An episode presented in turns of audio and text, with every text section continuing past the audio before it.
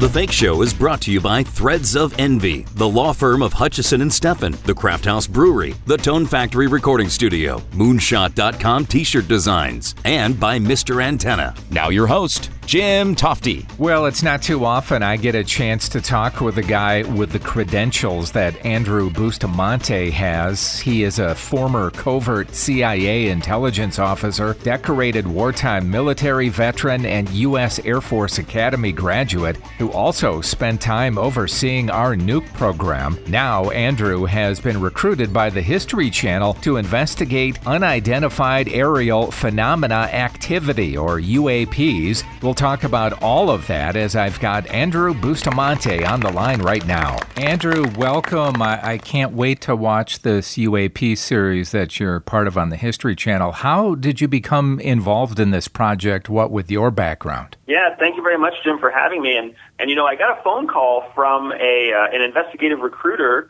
for History Channel when they were putting this show together, uh, and they were specifically trying to build a new team of investigators to complement the the existing investigators, Dr. Travis Taylor and researcher Erik Bard, that exist at Skinwalker Ranch.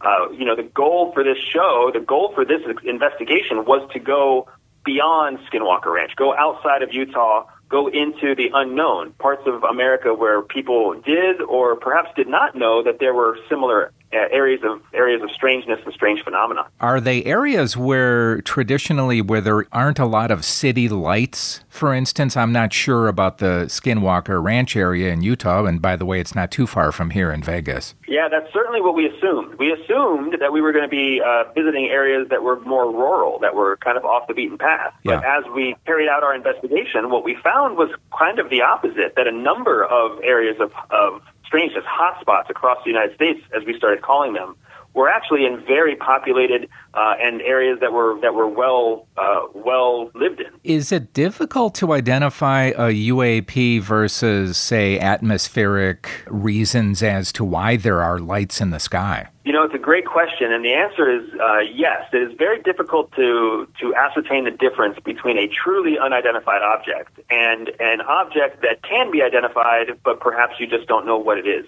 Now, one of the benefits we have in the world that we live in now is we have all sorts of technology that exists now in 2023 that did not exist in the 1950s. So we can track satellites and we can track aircraft and we can, in real time, rule those objects out. Uh, so when we carried out our investigation, it was shocking how many times we could rule out the things that we knew were in the sky above us and truly identify unidentified flying objects. To go back a few years, if you don't mind, you were an undercover officer for the CIA for what was it, about seven years? Correct, yeah. From 2007 to 2014, I served undercover with CIA. And before that, interestingly enough, you were responsible for nuclear missiles. So, what were your responsibilities? Yeah, I became, when I was with the Air Force, I became the, the youngest ever officer to command a nuclear missile squadron uh, or we had 200 nuclear ICBMs in Malmstrom Air Force Base in Montana that were all under my control as the commander at uh, Command Center in Malmstrom Air Force Base, and that was in 2006. Are enemies constantly trying to steal our codes and, and encryption keys? Is that something that's just ongoing? Yeah, that is an ongoing, uh, what we call an ongoing collection requirement for foreign adversaries is uh, is access and control of an of an enemy's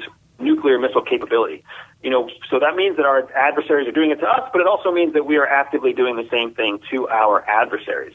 And I think this is important because there's a strong correlation between UFO sightings, uh, historically and even in recent history, and the existence of nuclear energy or nuclear power sources at the area of those sightings. Who would you say that we are should be most concerned with in terms of an enemy? I'm assuming it's China. Yeah, the the without a doubt, it's not even a matter of opinion anymore. It's been clearly referenced by the White House and by the DoD and the Director of National Intelligence, the DNI. Our number one adversary moving forward is China. They're the number one global threat to the United States in terms of uh, our future as a superpower, our economic stability, uh, and our technological advancement. Two part question for you. How were you recruited by the CIA? And number two, are they having a harder time these days recruiting young people? Yeah, you, these are these are excellent questions, man. So I was actually recruited into the CIA in 2007 because I was trying to leave the Air Force uh, and go into a different arm of government service. Uh, and during that transition, a CIA recruiter reached out to me and offered me the opportunity to interview for a position with what was then known as the National Clandestine Service. Uh, so they were actively recruiting in 2007 because that was the kind of the height of the global war on terror, if you recall. Yeah. Um, and you're exactly right that nowadays, in 2023, it's become extremely difficult for CIA and other government organizations, including the DoD, to recruit young, aspiring talent.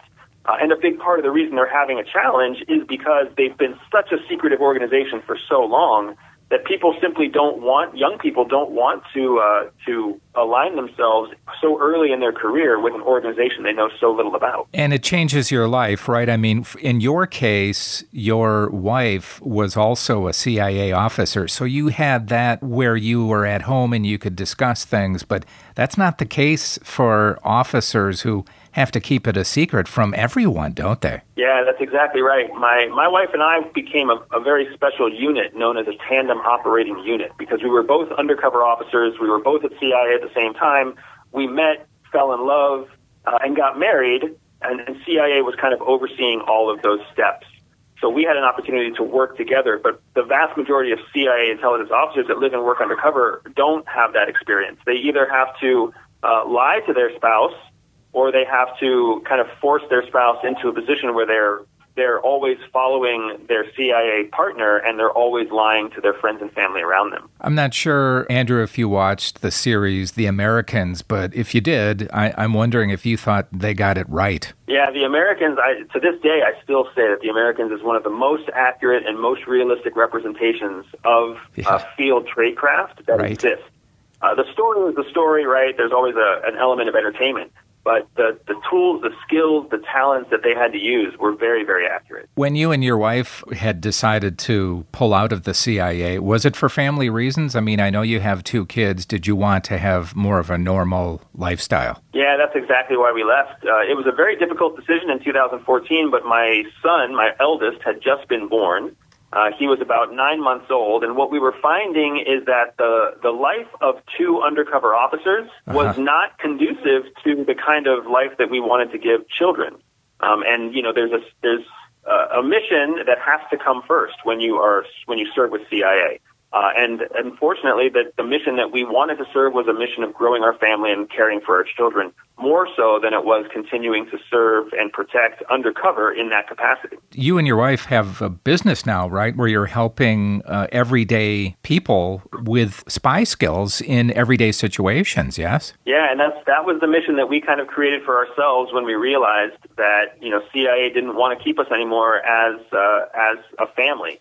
Uh, when we kind of outlived our utility to the, to the American government, we discovered that we still could continue to serve the American people as business owners. And that's when we started our, our company, everydayspy.com. Uh, and using our spy skills, now we teach spy skills to everyday people to give them an unfair advantage against uh, against threats to their health, threats to their security, threats to their business, and of course helping people see the world for what it really is, as beautiful and as dangerous as it is. Your podcast is one of my favorites. Where can people find that? Yeah, I appreciate the listens, man. My podcast is called the Everyday Espionage Podcast and you can find it on all major podcast platforms if you just look up uh, Andrew Bustamante or if you look up Everyday Espionage. And look for Andrew in Beyond Skinwalker Ranch on the History Channel. Andrew, thanks so much. Wish we had more time. It was an honor talking to you. I appreciate it, and thanks very much for the time and for the support, brother. Obviously, I could have spent hours talking with Andrew. His podcast is really great, and so is his new show on the History Channel. That finishes this episode of the Fake Show podcast. Thanks so much for dropping by. I'm Jim Tofte. See you next time. Listen to The Fake Show anywhere on SoundCloud, Stitcher, iTunes, and thefakeshow.com.